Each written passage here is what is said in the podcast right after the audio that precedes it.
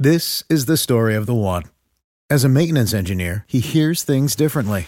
To the untrained ear, everything on his shop floor might sound fine, but he can hear gears grinding or a belt slipping. So he steps in to fix the problem at hand before it gets out of hand. And he knows Grainger's got the right product he needs to get the job done, which is music to his ears. Call, clickgrainger.com, or just stop by. Granger, for the ones who get it done. What's the easiest choice you can make? Window instead of middle seat? Picking a vendor who sends a great gift basket? Outsourcing business tasks you hate? What about selling with Shopify? Whether you're selling a little or a lot, Shopify helps you do your thing, however you cha-ching. Shopify is the global commerce platform that helps you sell at every stage of your business. From the launch your online shop stage to the first real life store stage, all the way to the did we just hit a million orders stage. Shopify's there to help you grow. Whether you're selling scented soap or offering outdoor outfits, Shopify helps you sell. Wherever and whatever you're selling, Shopify's got you covered. Sign up for a $1 per month trial period at shopify.com slash try. Go to shopify.com slash try now to grow your business, no matter what stage you're in. Shopify.com slash try.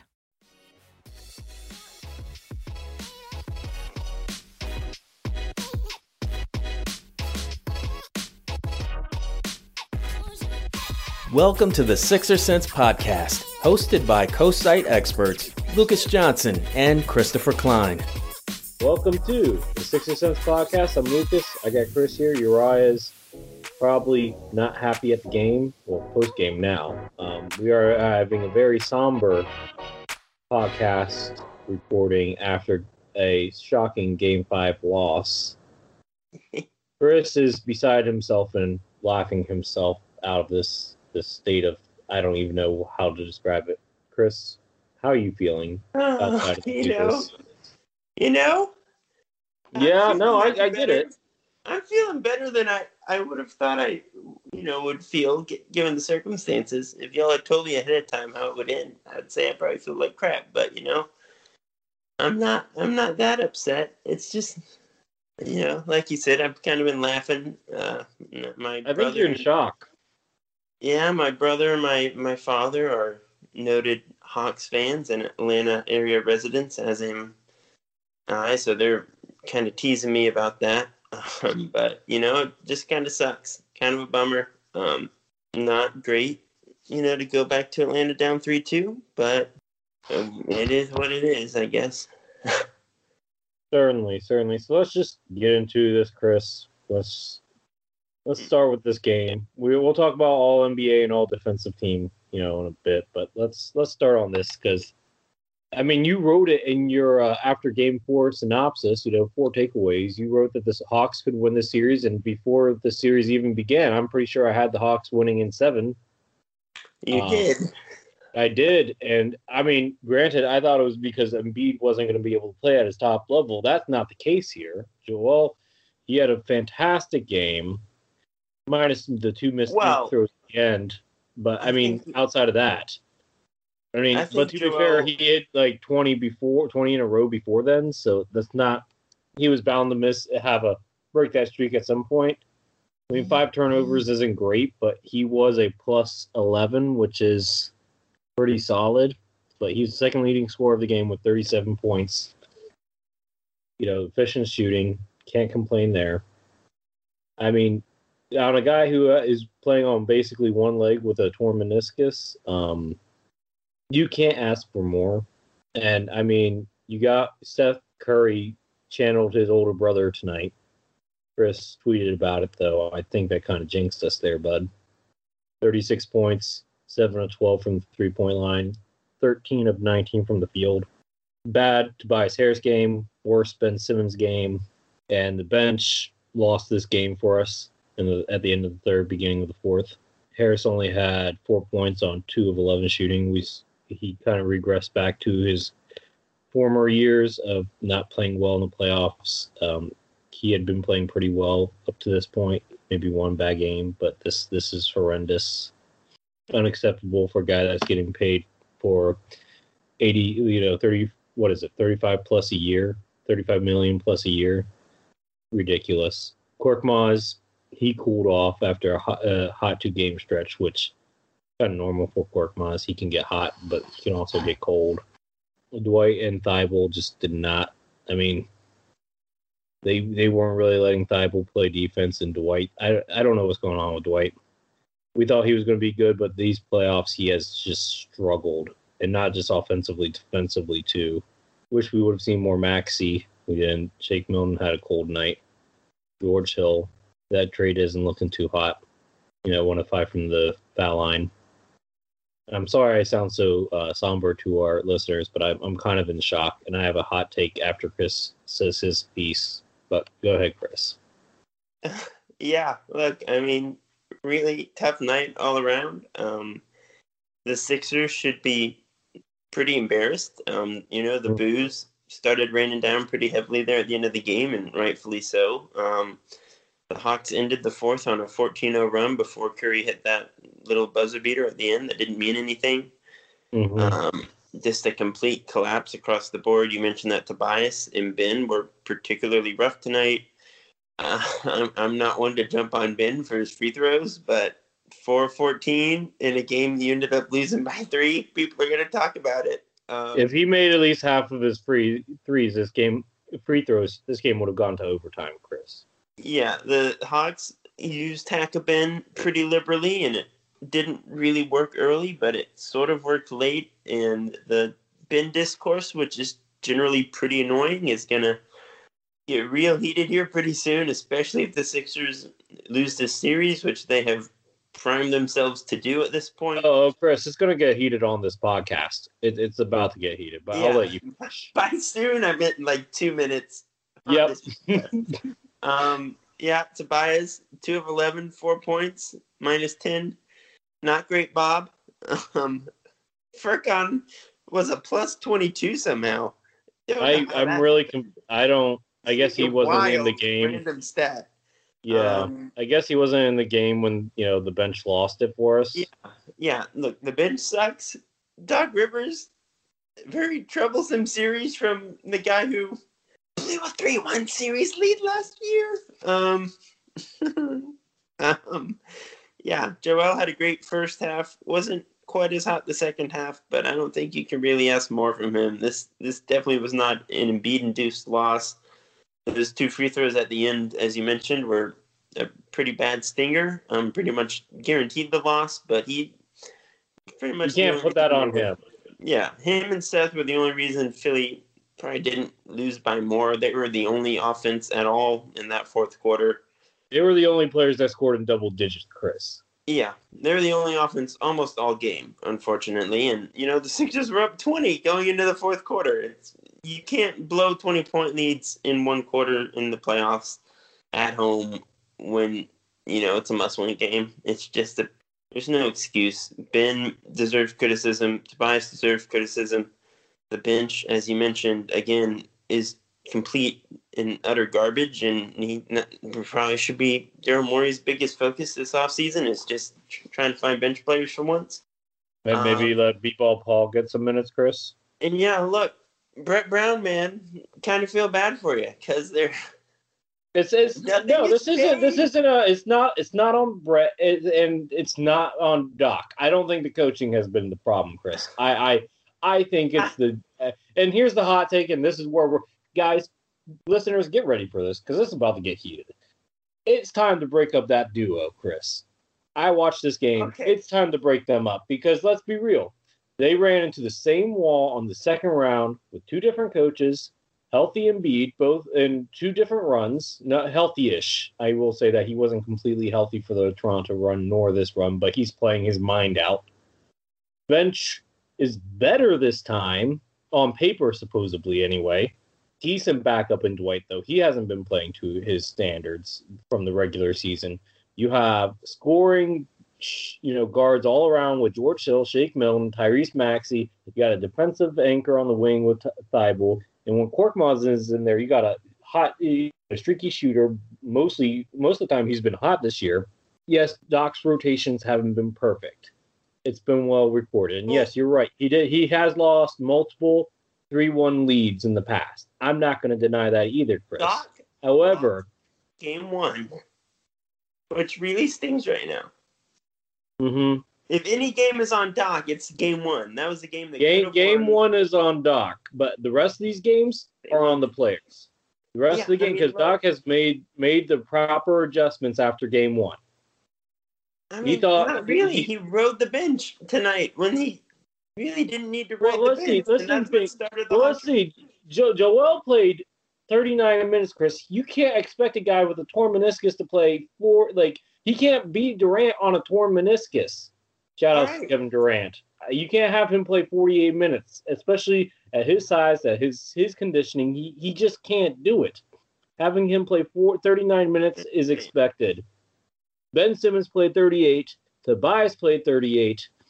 Curry played 38. Korkmaz is the only one that didn't play 30 plus minutes among the starters. He played 29. I don't know what else you could ask of that group. I mean, minutes wise. Bench is supposed to be better. They didn't play better, Chris. It's on the bench and it's on Joel's co star. And this is the hot take. It's time to trade Ben Simmons. It's time. For and I like Ben. For what? There are bound to be players wanting off-season movement, man. Especially with all the coaching changes, you know it's going to happen. Well, yeah, but unless it's like Damian Lillard, uh, you're probably not going to get a player who's better than Ben. You trade Ben away and the defense takes a hit. The offense probably doesn't get that much better unless it's a high end facilitator. I, I, I really don't think, broadly speaking, that the Sixers are in a 3 2 hole because of Ben. Like, he was a bit underwhelming this game. I agree. The free throws The free throws, the free throws have been a problem. All see, like he- Doc took Ben out for Hack-a-Ben for the last for most of this series, I understand, but and that's, not, the only issue. down. Ben has been tremendous in many ways this series. I'm not saying that he hasn't. I'm not saying that he hasn't.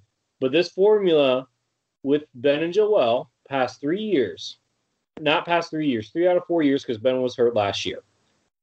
You get to the second round, you lose. Even with Jimmy Butler, a, a go-to scorer, they still lost. Granted, that was a miracle shot by Kawhi. But let's be real.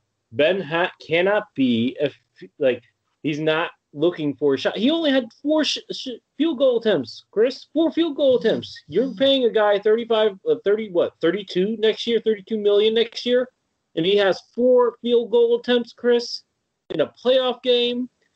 Come on, man.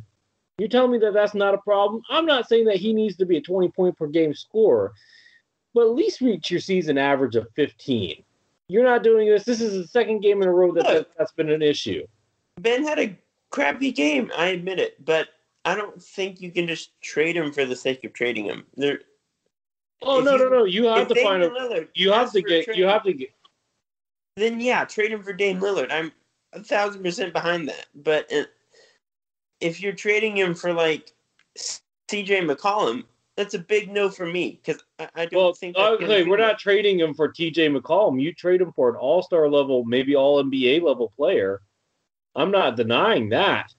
Well, which all NBA they- level players are on the trade block right now, and which team do you think is looking to swap their all NBA player for Ben Simmons? Like, what scenario arises where that's like an option, where you get a player who's at or better than Ben? It's just not very likely until we get the next like superstar who requests a trade, which may or may not come soon. We know It could be Damian Lillard. It could be Bradley Beal. could be Lillard, could be Beal, but It could be Luka. Luke, the the. I mean, gosh, the Mavericks are having turmoil. Don Nelson, who has been a staple in the NBA for basically a quarter, a half century, left their front office. I mean, I'm not. I don't think. I don't think Luka's going anywhere. Look, yeah, if. Luca is on the Yeah. block, you trade Ben, but and let there are like maybe fifteen or twenty guys where you consider it, and most of those guys aren't going to be on the trade block.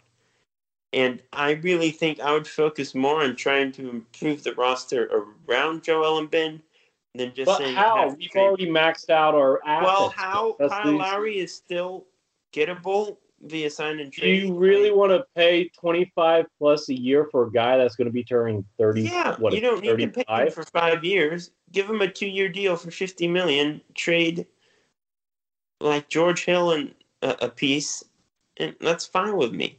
Uh, mm, I don't know, Chris. I, don't- I don't. I don't think. I don't think Kyle Lowry gets. Yes, Kyle Lowry might get us past the second round, but is that going to beat a fully loaded Brooklyn team? Granted, if they can stay healthy. Well, who's beating then a can that be the- Brooklyn team? I mean, honestly, the Bucks Not the Bucks. Not the Bucks, as we very well know. Speaking of big collapses, not the Bucks. Yeah, The fair Sixers- enough. The Sixers just had to one up them, I guess. Um, yeah, you look, Mike Budenholzer might be on the coaching market. Um, him and Doc have really been. Uh, uh, Doc's not going anywhere, Chris. Doc's I not going he's anywhere. not, but I, I and I, and I don't think. I I don't think this I game one. Yeah, you blame it on Doc outside of game one. The rest of the series, nah, you cannot blame it on Doc Rivers. game one they might be up three one instead of two two or 3-0. Series could be over. I mean, you can't. I mean, we one- should play a lot of lot a lot of the what worst ifs, games I've seen in a while. That was just complete idiocy from front to start. You start Danny Green on Trae in single coverage with Embiid like in a deep drop out of the pick and roll. Any reasonable minded person would tell you that wouldn't work. That's like an even worse game plan than what New York had and Tay Trae tear New York to shreds. And he did it for the entire first half of that game and put them in a 20 point hole and got them down 0 1 in the series. I mean, that's inexcusable. And then this game, I don't think he was particularly well versed in terms of decisions, both schematically and rotation wise. I know you can't play and Embiid 48 minutes like the Nets did with KD. I understand that, but you, you got to do better. You can't let this stuff keep happening. We, we've seen him be stubborn and hard headed and not.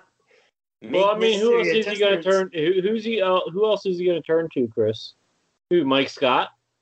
I know we would both be flipping out if Mike Scott's all minutes. I I don't know what else you want him to do with the limited assets that he has on the roster, and especially and this is I will say this: this is a game that the Sixers missed Danny Green and his veteran leadership. I I think that that that's an understated, that's an underestimated part of this uh, this loss. Well, I, I think Danny Green would have helped, uh, you know, rally the troops and make sure that we didn't, you know, let them go on a twenty-something run or whatever it was. I don't even know the amount, but Yeah, maybe. I mean, it's hard. I don't. Danny wasn't playing that well this series. I don't think we. I mean, this is not just the play. I'm talking more about the intangible. Like, but yeah, I mean, he was still on the bench. He was at the game. yeah, but it's different being on the bench versus being on the court. Yeah. Well, would he have been on the court necessarily down the last five minutes of the game? I mean, uh, who knows? Maybe we would have had Probably a Danny. Green game at this. I mean, we might have had a Danny Green game this series. We don't know. Yeah. Look, the Danny thing sucks. The injuries in general kind of suck. Just league wide with Kawhi and CP3 right now. Um, but at the end of the day, I, I, I think the blame kind of goes all around here. You definitely, a lot of it is on Ben. A lot of it is on Tobias, who had his worst game of the playoffs by far. We've spent all postseason talking about how great and steady Tobias has been. Uh, but this was a, a really poor timing for the uh, the bottom to drop out. Just a bad bad time for him to disappear. Um, I, I really don't think Doc has been a good coach this series. I understand that the roster isn't perfect, but they are a better team than Atlanta on paper. Um, the Hawks Hawks are tremendous. I don't want to undersell what they've done. They have the same Nate, record as Nate Philly. McMillan is going to get paid either by the Hawks or he's technically an interim head coach, so he can go elsewhere. Yeah, he could go to he could go to Pelicans, Hawks- the. Are Yeah. a really good team with a really good coach and a lot of depth and a lot of heart and they're they've earned this. I don't want to say like Philly just it's not all Philly screwing themselves. Like the Hawks have made it difficult. They're clearly a good team, but Philly was up 18 in game 4. They were up by 24 plus tonight in game five, and they blew two giant leads back to back when they were up 2 1. Now they're down 3 2. We go to Atlanta for game six. I feel like the air is kind of out of the tire at this point. Joel is on a bad knee. I know he's going to probably come out and try to carry them to victory in game six. I don't think the Sixers are just going to roll over, but I don't have a ton of confidence in them winning game six. And if they do, I don't think it's a guarantee that they win game seven with how these things have gone, as far as them closing in high pressure situations. I don't trust them. I, I don't think you can say just because it didn't work with Brett Brown and it's not working with Doc, you know, it's not a coaching thing. I, I think Doc has made a lot of decisions similar to Brett Brown, and he's been better in some areas and worse in others. I, I think coaching has very much been an issue, but uh, at the end of the day, it's just you're right. I mean, players have to play better. If Ben shoots more than four times and hits a few free throws, they might win the game. If Tobias is even half of his regular self, they probably win the game. But yeah, you know, they're down in a 2 3 hole now. So I disagree about, you know, it. I mean, yeah, Doc hasn't been perfect, but I, I, I do think that Joel and Ben, I mean, you've seen it in three different playoff series now, that I think their ceiling is the second round as a duo, and you can't get a third star now because Tobias's contract is untradeable. So you're gonna have to trade Ben. Well, I will say That's, this: Embiid injury aside, this was by far the easiest path to the conference finals that Philly was going to get. The Hawks yeah. again are a really good team. The Hawks have the same record as the Sixers over the second half of the NBA season. They were tied for the best record after the All Star break. They're they're a mm-hmm. good team. The Hawks are deserve to be here, but it's not going to get any easier for the Sixers. You know, the Nets. How does their health hold up long term? What do the Bucks do next season? All that stuff is all good and well. The Sixers will have a chance to do something again in the future. This isn't like the end of the road. But I mean, I I just don't know how you get a better third companion without either. You got to trade Tobias. You can't do that. And then like I don't know how you get much better unless Tyrese Maxey comes out next year. Yeah. He's an all star, like I hope. But I mean, I don't know if Doc's going to trust him in that type of role, and if I mean, numbers suggest that well, him and, and I test the roster like, dynamics. The only change they can hypothetically make would be coaching, but they're not going. They're, they're, not going to fire Doc. I I know. Yeah. yeah. I maybe think they should, but they won't. I mean, maybe Tyrese Maxey. starts. I'm not saying they should, year. but. He wasn't my pick last season. Anyways. Yeah, and now D'Antoni is what get, uh, applying uh, for the Portland well, job. Dolphins looks pretty good. I mean, it, anybody coaching, you know, three future Hall of Famers, two MVPs. It's a joke. I mean, Look, yeah, hey, I know, I know. Maybe they should have signed Steve Nash, but um. All right.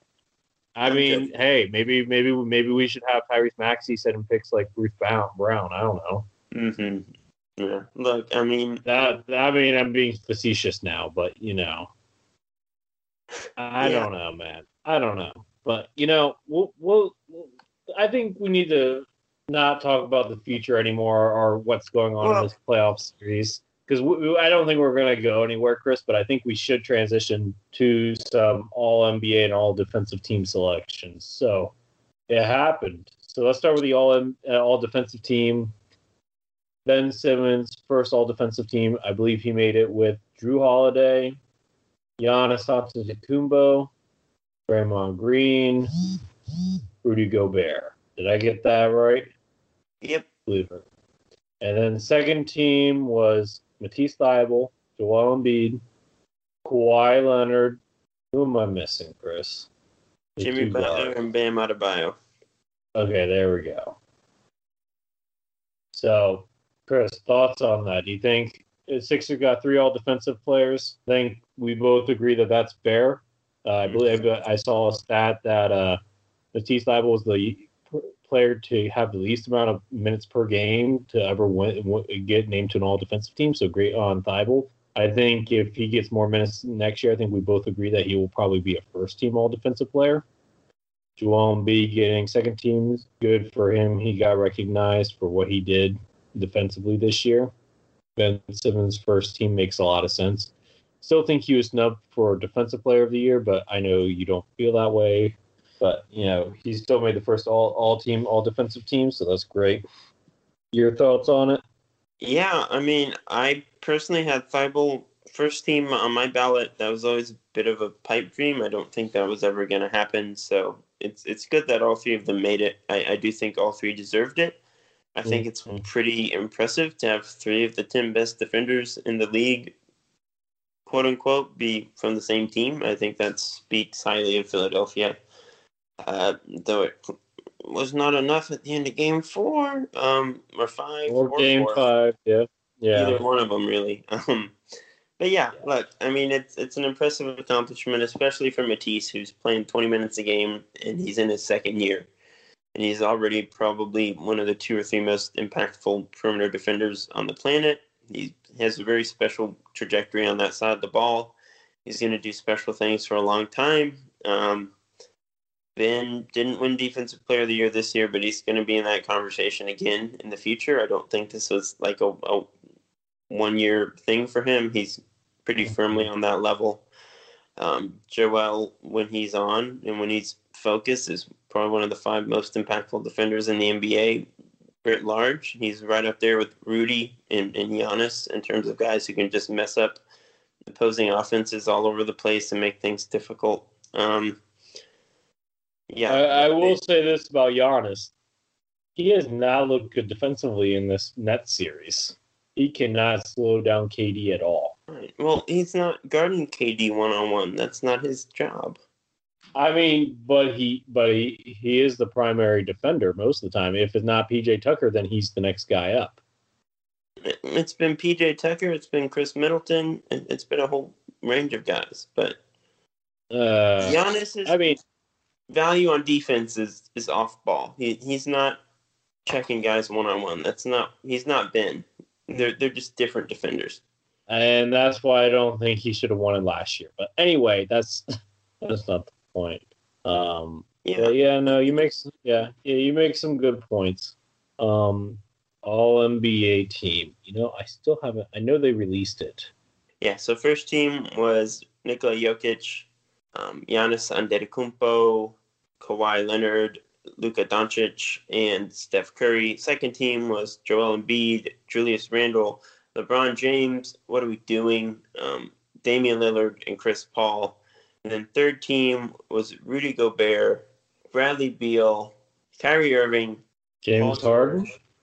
No, No, it was Paul George. and uh, one more forward that is just escaping my mind for some reason. Hold LeBron on. was no LeBron second team. It doesn't matter. Joel was second team. Um, Jokic was first team. I think that's what a lot of people expected, though it was not necessarily reasonable. Joel was eligible as a forward, so was Jokic. Jimmy Butler. Had had voters decided to go in that direction, they could have both been on first team. Um, but for whatever reason, voters decided they were going to be sticklers for tradition this year and vote Embiid at center. So he came in second to Jokic.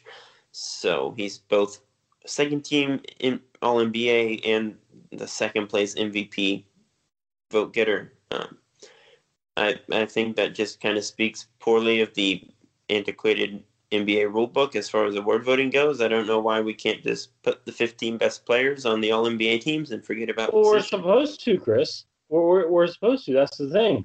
And that's why they got rid of the center position for the All NBA voting. They just said They front did court players. No, it's They- not. Yeah, I'm pretty sure it is. It's not. That's why Embiid's a center because they voted. No, they didn't. They voted. it- Uh, yeah, they. No, it's okay. No, I'm gonna- Lucas, that's that's for all defense. All NBA is still a center. That, Oh.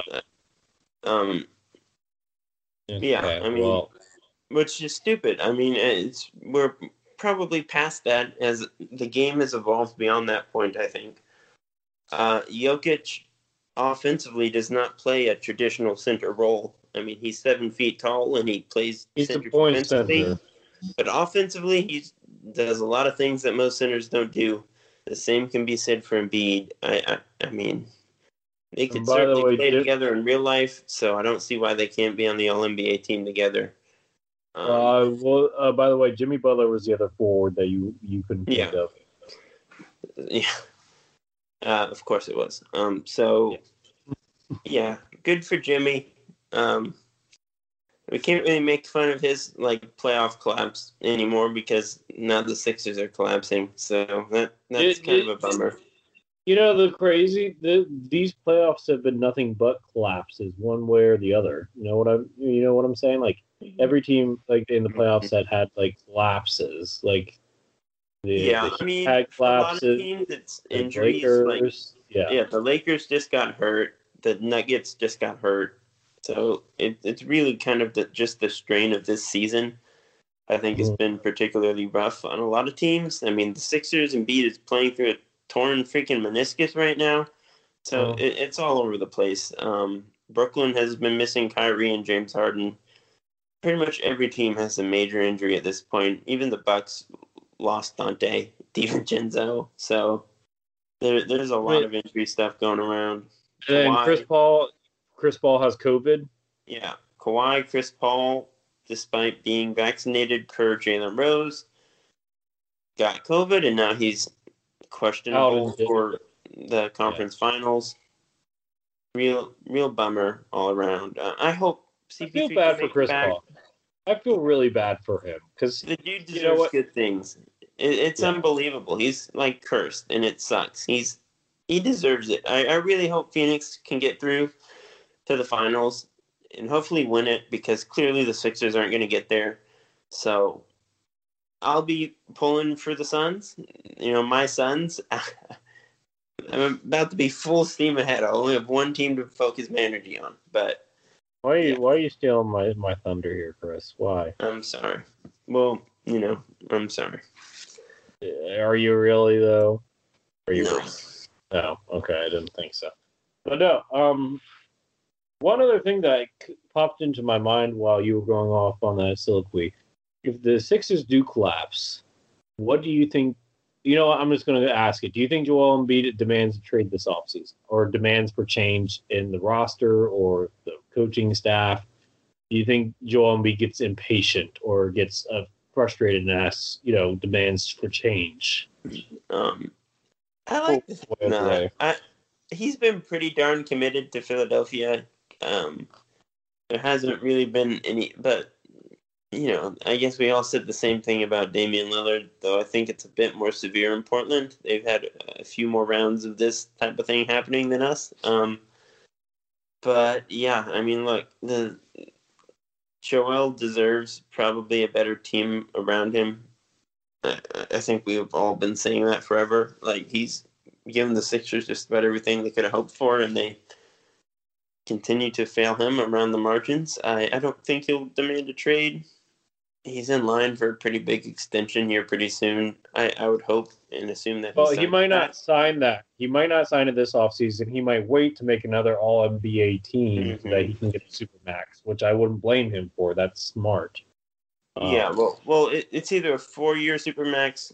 I think, this offseason, and then a five-year next offseason if he makes it again, or something along those lines. But you're right; he might not sign it this year, but you never know, given his his injury history. Um, so I we'll want to see what happens. the. But yeah, I, I, would secure. yeah, I would secure the bag now. Yeah, Uh, but yeah, I don't think he'll demand a trade. But I, you know, if if he would like send subtle messages that he needs, he would like to change some of the supporting cast or maybe this all star, you know, help around him. I wouldn't be surprised about that. Yeah, well, I mean, he pretty much did that after last season. He he, he was pretty blunt in asking for more shooters, and the Sixers, to their credit, under Daryl Morey, delivered. We'll see if they can deliver more upgrades this season. I think, broadly speaking, it's been a really good season for Morey. He hasn't really lost the deal. You mentioned the George Hill trade. Uh, I, I I mean, he's he's been fine even he hasn't been great, I know, but he'll be on the team next season, barring a trade. Have an expiring twelve million dollar contract to use in future trades, possibly. And, and if not, he'll probably just be a solid backup. I don't think Tony Bradley would have been back with the team, so it, it's really not a big deal for me. Danny Green and Seth Curry were obviously huge gets. Seth has been remarkable in these playoffs. 36 tonight. Um, pretty clearly a, just a huge leap up from Josh Richardson, who was coming off the bench in Dallas. Um, Won't he be extension eligible next this offseason? I think so. I don't know if he's going to get it. But I, I if I if I was Seth, I'd ask for it now. oh, Seth, no, I don't think Seth is. But Josh, I meant Josh isn't going to get it. Oh no no no! Josh is no no. Josh has a player option this Yeah, offseason. Um, yeah, that's it. Uh, He's not gonna get it. Nah, he's he's gonna be a mid level or minimum guy. That's he just his offense dropped off majorly, especially even more so this season than last season. yeah. And like yeah, like you said in a previous podcast, you know, Miami guys outplay you know, their their worth in Miami just because of the system and the culture there. Yeah. But yeah, but no, I if if Curry was extension uh, contract, ex, you know, if you could extend Curry this offseason, which I don't. Let me see how many seasons he has left. He has two more on his contract. He's going to make roughly 16 million over that span, which is So he should. So next, not this offseason, but next offseason, he should be extension eligible. hmm And yeah, I mean, he might get it. He's been really good this postseason. With Mhm. the way things are trending, you could say that he's been one of the few bright spots. I mean, outside of this game, Tobias has been too. yeah. Outside of this game, and maybe what was a game? Which game was it in the watch? Well, Washington? here, let me phrase it this way. Joel has been particularly good. Tobias has been particularly good. Seth has been particularly good. I think Ben, more often than not, has been particularly good this postseason.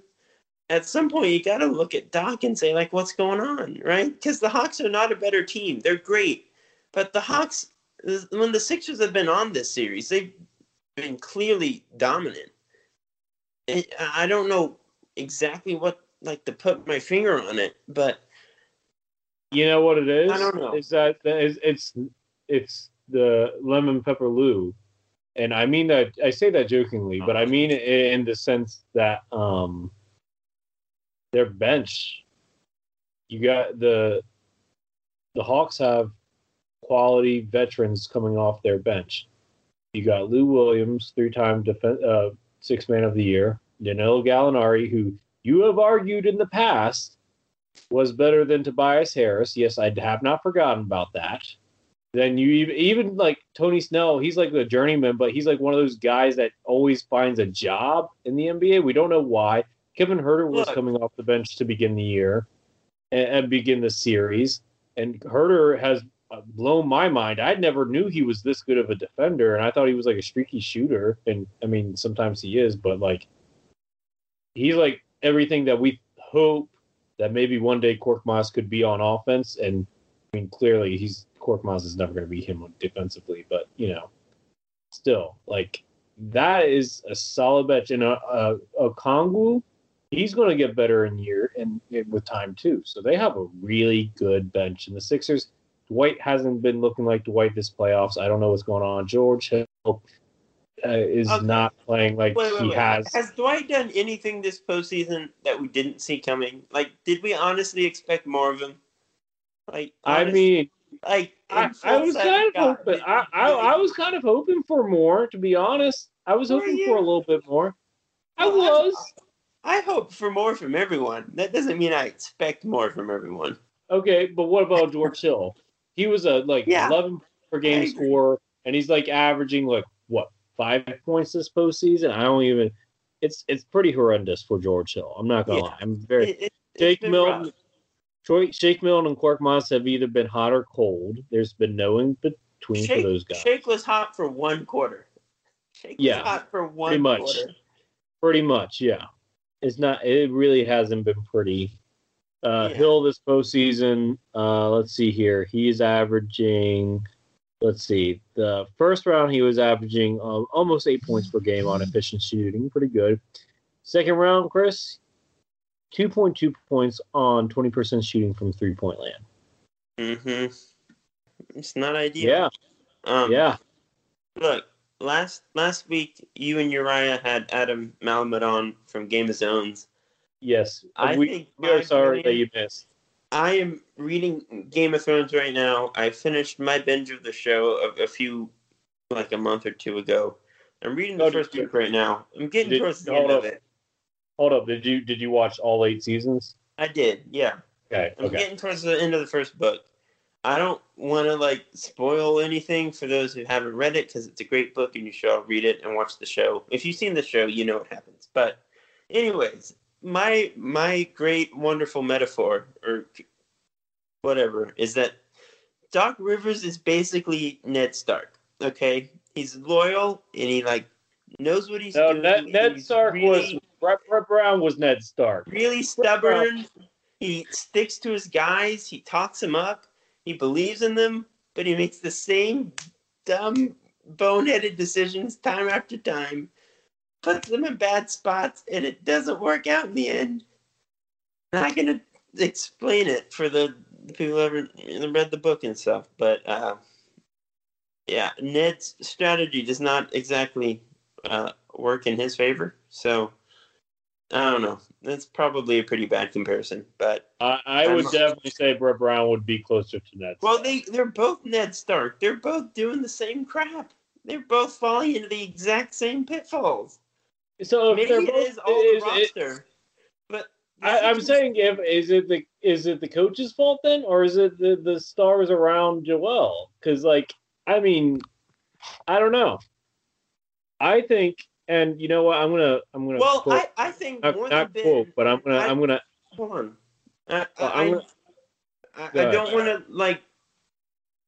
I, I I know Ben needs to be better, but like, Tobias has had a wonderful season, and he's been really good, a really steady second option scorer, all that jazz. He's been really good in the playoffs.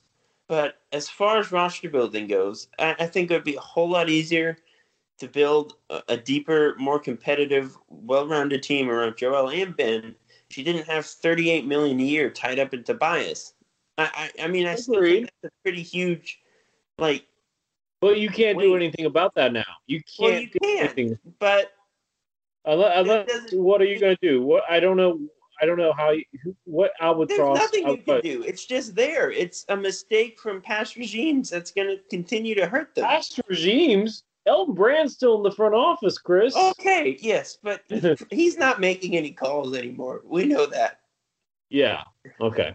Um, but look, the Tobias contract still sucks. He's been wonderful this season. I, I don't. I, I, he's a wonderful person to have on the team. I, I love covering him. I love having him around. He's easy to cheer for. He's a great human being. He's really has been a great basketball player this season. That if they could split that thirty-eight million either into a better star or like three more like three guards and wings of different skill sets that they, I don't know. It might be a better use of money, but oh well. I know. I agree. Like if you could like split him into like maybe like Malcolm Brogdon and like Yeah, basically the Tobias contract, if Ben and Joe don't end up working and they end up hitting their ceiling with that duo, it's probably going to be because they signed Tobias to that contract and didn't use their resources more wisely. Not because well, do, Joe do, do you and think? Ben, not yeah. because Joe and Ben are incapable of winning together. But think- Ben can't be the second best. No. Okay. So this is this is my thought on this, and you you set me up perfect for it. And Max Kellerman says this a lot on ES uh, First Take. Joel's going to when you have an all you know like all great big man, you need to have a guard on his level or a perimeter player on his level in order for that guy to win a championship. Shaq had Kobe, Kareem had Magic and uh, uh, Oscar Robertson. Uh, Wilt had Jerry West. Um, you know, Patrick Ewing never had that guy. Charles Barkley never had that guy, even though he was technically a power forward. I mean, you know what I mean? You you you- get what I'm saying, Chris? Like they need to have a guy on Joel, a perimeter player that can create his own shot on Joel's level, so that they, you know. And Jimmy Butler was that two years ago. I don't. I think. I don't. We'll have to see how Jimmy starts out next year. But right now, maybe signing Jimmy Butler, not signing Jimmy Butler, I mean, because he did not look good in these playoffs, and maybe that's just fatigue and exhaustion after a long, a short off season. I'll give him that. But he is 33. He's going to be what 33 years old, or he is 33 years old. Like he's not any spring chicken either. Like I, th- I think they're going to need to get a, a guy on Joel's like an all like all NBA first team, all NBA second team, you know, guard level to get Joel a championship. And maybe you could do that, and, Joe, and Ben Simmons could be that third best player.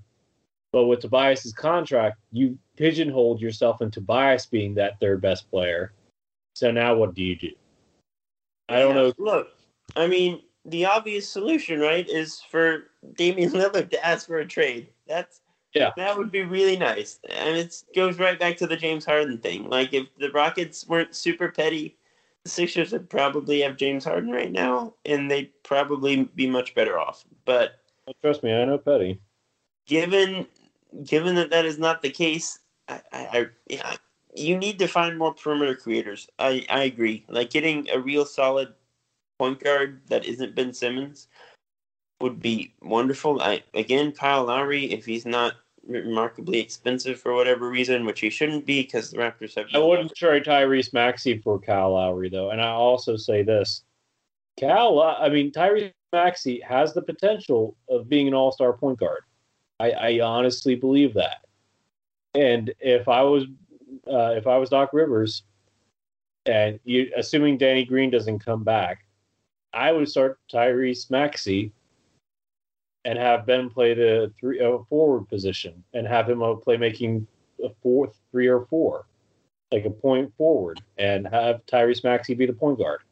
Because Tyrese Maxey, as you know, if outside of Joel, is the best player on this team creating his own offense off the dribble. I love Tobias, but he's more of a quick decision type of guy or drive it down the, you know, go going downhill. And Yeah. I mean, if they can't if they can't make a trade, Tyrese Maxey, you got to put all your bu- you know chips into developing him into being an all star level point uh, you know point guarding creator. Yeah. I mean, mm, like Tyrese is special. He's he's going to be a good player for a long time. I I don't want to put too much on his shoulders. Like I don't know if he's going to be an All Star next season. I don't. I don't know if he will be next year either, but I think he will be at some point in his. But I do think if like depending on how things play out, we rarely know who's going to be on the trade market ahead of time. It normally just kind of happens spontaneously, like a guy asks for a trade, or a team makes a, a, a snap decision that no one sees coming. It, very rarely is it like multiple months in the making. There are certain situations and players of a certain caliber where I think you can justifiably trade Tyrese. Uh, agreed, agreed. But I don't think Kyle Lowry's one of them. Maybe not because he's old and he's Yeah, a free agent, so it would be a sign and trade, and I don't think Toronto has that leverage. But Lowry is still a top 30, 35 player in the NBA who can still make a pretty big difference for this team. I think his skill set would do a lot on the perimeter, whether it was next to Seth or next to Danny in that backcourt. But yeah, I mean, we'll, we'll have to see what happens. I, I think Daryl Morey is more than capable of pulling something out of his sleeve. I Mm. I definitely think, by all indications, that he has certainly, you know, I don't think this was his final vision for the roster. I think he has more left to come. I don't think all the chips that he wanted to push in were available this season. Obviously, the Harden trade, Houston just wasn't going to trade Harden here. Um, PJ Tucker, Houston wasn't going to trade PJ Tucker to Philly because they don't like Daryl Morey right now. But in the future, I, I think Morey will make moves. Like I, I trust Daryl Morey. I don't think this season is on Daryl Morey. He was dealt a No, pretty rough hand and made yeah, it's definitely a lot out of that. I mean, the Sixers were the sixth seed last year. They got swept out of the playoffs. Granted, Ben wasn't healthy. They're the one seed this year. They had the third best record in the NBA, and they were looking really good until Monday night. So Yeah. I I, I don't think this is on Morey. I think everyone else shares in the blame except for Joel. Everyone not named Joel or Daryl shares in the blame, but yeah, look, they're down three two. Game and six and is in Seth Atlanta. Curry and, and Seth Curry. Yeah, they've blown two massive leads in a row. I don't trust this team to win this series. They're more than capable of winning this series. Mm-hmm. They can totally win game six and seven, but I don't. I don't think it's gonna happen. I don't trust them to win it. I, I just don't. I'm happy to be pleasantly surprised. Maybe you know on Sunday night we're singing a different tune and the Sixers are going to the conference finals. But count me among the skeptics at this point because the Hawks have all the momentum. They clearly believe they can win. The Sixers have given them every reason to believe that they can win.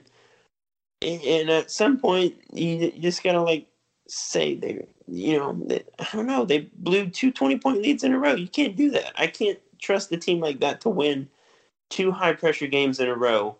The first of which is on the road in a pretty raucous Atlanta stadium. So I have no reason to trust the Sixers. They haven't given me one. The Hawks have given me every reason to believe that they can win one of two games. So uh, it's looking we're getting pretty close to the end here. If if the Sixers don't pull pull some rabbit out of the hat. I I yeah no you're right, and I'd be interested to see what type of fight Atlanta would give either the Bucks or the Nets especially if the Nets aren't healthy. fight, frankly. Like I mean, if the if the Nets aren't healthy, I mean, that Nets, could be a shootout. If, if the Nets have KD and the version of Harden that they got last night, they're going to beat the Hawks. Like, I don't think the Hawks are that good. Maybe, knock on wood, maybe they prove me wrong again, and it's like Atlanta, Utah in the finals, which would be hilarious. But I don't know. I don't know either, man. But you know, I think so, I think we've beaten this uh, dead horse enough, man. Do, do you want to talk about some of the other series before we we sign off here? I mean, we can talk about. I mean, great for the let's let's talk about the Suns because we're both you know rooting for the Suns here. Obviously, Chris Paul getting COVID is like the worst thing that could possibly happen to this guy. Feel really bad. He he his health is just he's like Chris said he's cursed. Like I don't know how else to do it because like I don't know. Like he's player, you know, the president of the Players Association. He knows how to take care of himself.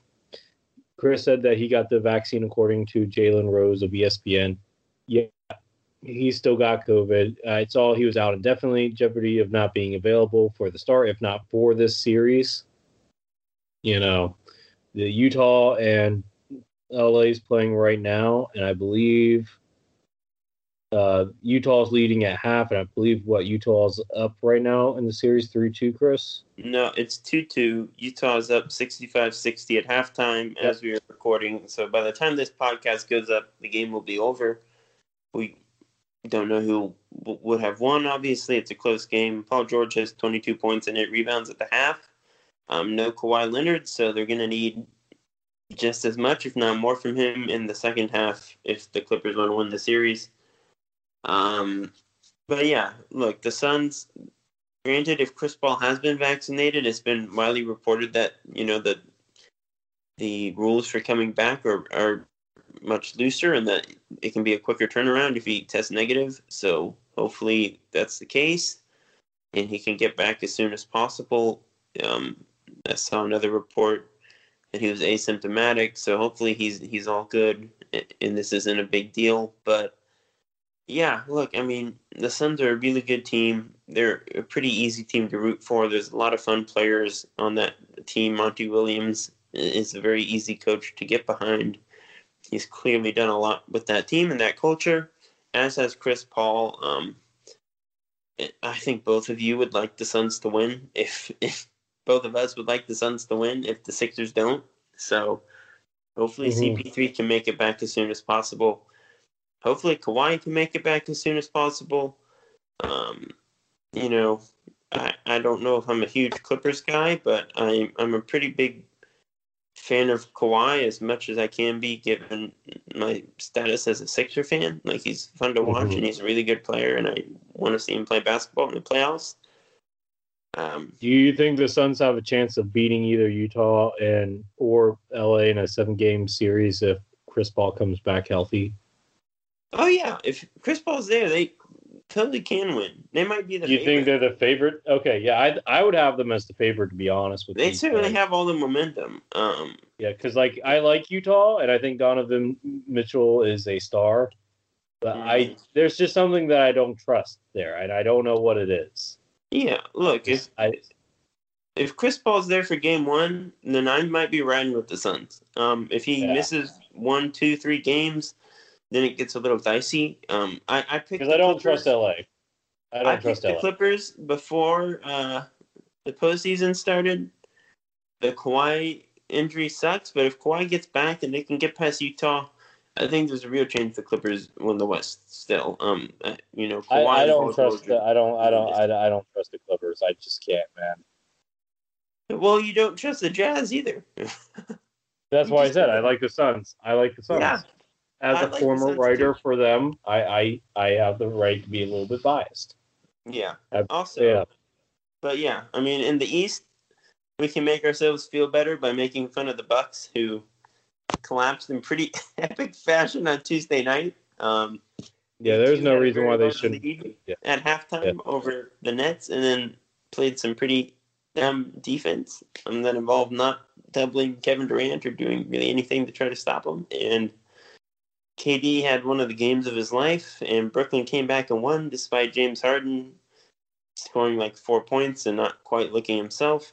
Understandably so, given that he's coming back from a hamstring injury on a pretty short turnaround. Which is yeah, he's not he's not 100 percent healthy. yeah, He's but look, close. he's probably Brooklyn's- playing like 80 percent. Yeah, Brooklyn's gonna win that series. um, Kevin Durant might be the best player alive again. Um, welcome back for him. Uh, I Do you think that, game? Do you, do you think wrote- that game is sorry? No, I wrote that dumb Nets or Bucks article. Maybe that's what jinxed it, because it might not matter. Um, It might not, and then we'll start doing draft coverage, Chris. yeah, Hawks Nets would be something probably a really fun four game series. Um, A lot of scoring. a lot of scoring. um, yeah, I don't want to undersell the Hawks. They could probably steal a game or two depending on Brooklyn's health situation. But Mm-hmm. uh, yeah, you know, shout out to my brother who's gonna. I- I'm glad I'm not in the house right now. I'm I'm dog sitting for my uncle, so uh, he's not like there to rub it in my face, but. He's been a pretty big Hawks fan this year now that they're doing stuff, and uh, I got I got again plenty of ice emojis and sarcastic texts from the family after this game. So that's where I'm I- at I- right now. Uh, I'm still at the fact that I, th- I think the Sixers should trade Ben Simmons. I'm Mhm. I'm with Uriah now. You hear that, Uriah? I'm with you now. Wherever you're at, you're probably driving home now, actually. But Yeah, shout out to Uriah who went to the game and it's clearly his fault because he wasn't Yes. at any of the other games. Mhm. We are in pretty good shape, and then he goes to this one and they collapse. I'm gonna ignore the fact that they collapsed in game four too. Mhm. and blame it all on Uriah. Uh, uh, but yeah, like, kind of sucks. The Sixers are on the verge of going out with, a, you know, with a nice wet fart. So we'll see what happens. I'm sorry. I'm sorry. Did you just say a nice wet fart on a podcast? Oh my gosh. I'm That's sorry. not the worst thing that's ever been said on a podcast. Well, of course, we've had Spike Eskin on this podcast, so you know. yeah. Uh, we need to have him back on. But anyway, um, no, um, our 100th episode is coming up soon, guys. We're having a very special guest regarding the Sixer Sense as a whole. I don't know if I'll be coming on there because it's Father's Day and I'll have my daughter, so we'll see on that. But if not, I know Uriah and Chris will be doing good things on that podcast. But um yeah, no, we um we are excited for that. Uh we're gonna have other future guests soon and exciting new um topics for sure. Chris, did you want to add anything else? We don't really have a I didn't do a poll question of the week, so we don't really have that to lean on. Did you want to talk about anything else here? Not really. I mean, highly recommend Game of Thrones. Um, Game of Zones. Game of Zones as well. Yeah, go check out Adam's stuff. Check out our podcast recording from earlier in the week with Adam. That was great stuff with you, Lucas and Uriah. Um, You missed out, man. You missed out. Yeah, I did. I I watched Adventureland over the week. Adventure. Earlier this Is that week. is that the is that the new Disney Plus thing? No, it's Count 09 with Jesse Eisenberg and Kristen Stewart. Um, I guess before Twilight, maybe or around, but it's really good. It's by the guy who Hold makes up, is- bad. Yeah, hold up. Is that the one where they work at a convenience store or whatever? they work at a um at Adventureland. It's like a like a, a carnival thing. Oh, Uh, but it's good. It, it's much better than I expected going in.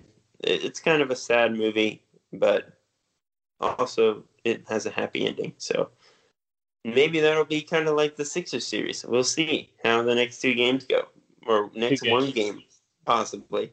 Possibly, yeah, yeah. next two games is a little optimistic on my part. well, you know, we are Sixers podcast. We have to be a little bit optimistic here. Mhm. One of us has to Yeah. be, at least, Chris. Yeah, yeah, but other than that, I, I can't really. Okay, I think it's time for you to play us out, then, man. I think I think it's time for you to play us out, man. Yeah. So thanks everyone for for dealing with our long-winded, rambling soliloquies on this podcast. I, I know we were kind of all over the place, a bit scatterbrained, but such is life when when things are going bad. Um, wherever you're listening, please leave a, a review, give us a five star rating if you can. Just just let us know how we're doing, what you want us to do, topics you want covered, suggestions, all that stuff. It would really help us out. You know, Spotify, iTunes, Omni, on the website, the wherever you are, drop a comment. And as Lucas said, exciting guests coming up in the future. Episode 100 on the horizon. Maybe some off-season talk. Maybe some Eastern Conference Finals talk. We can't say for sure yet. So stay tuned, everyone. Yeah, trust the process. Bye, y'all.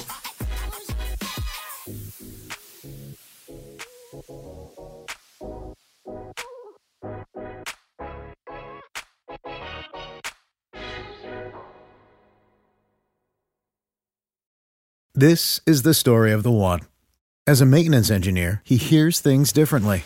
To the untrained ear, everything on his shop floor might sound fine, but he can hear gears grinding or a belt slipping. So he steps in to fix the problem at hand before it gets out of hand. And he knows Grainger's got the right product he needs to get the job done, which is music to his ears. Call, clickgrainger.com, or just stop by. Grainger, for the ones who get it done. When you need mealtime inspiration, it's worth shopping Kroger, where you'll find over 30,000 mouthwatering choices that excite your inner foodie. And no matter what tasty choice you make, you'll enjoy our everyday low prices, plus extra ways to save, like digital coupons worth over $600 each week. You can also save up to $1 off per gallon at the pump with fuel points. More savings and more inspiring flavors make shopping Kroger worth it every time. Kroger, fresh for everyone. Fuel restrictions apply.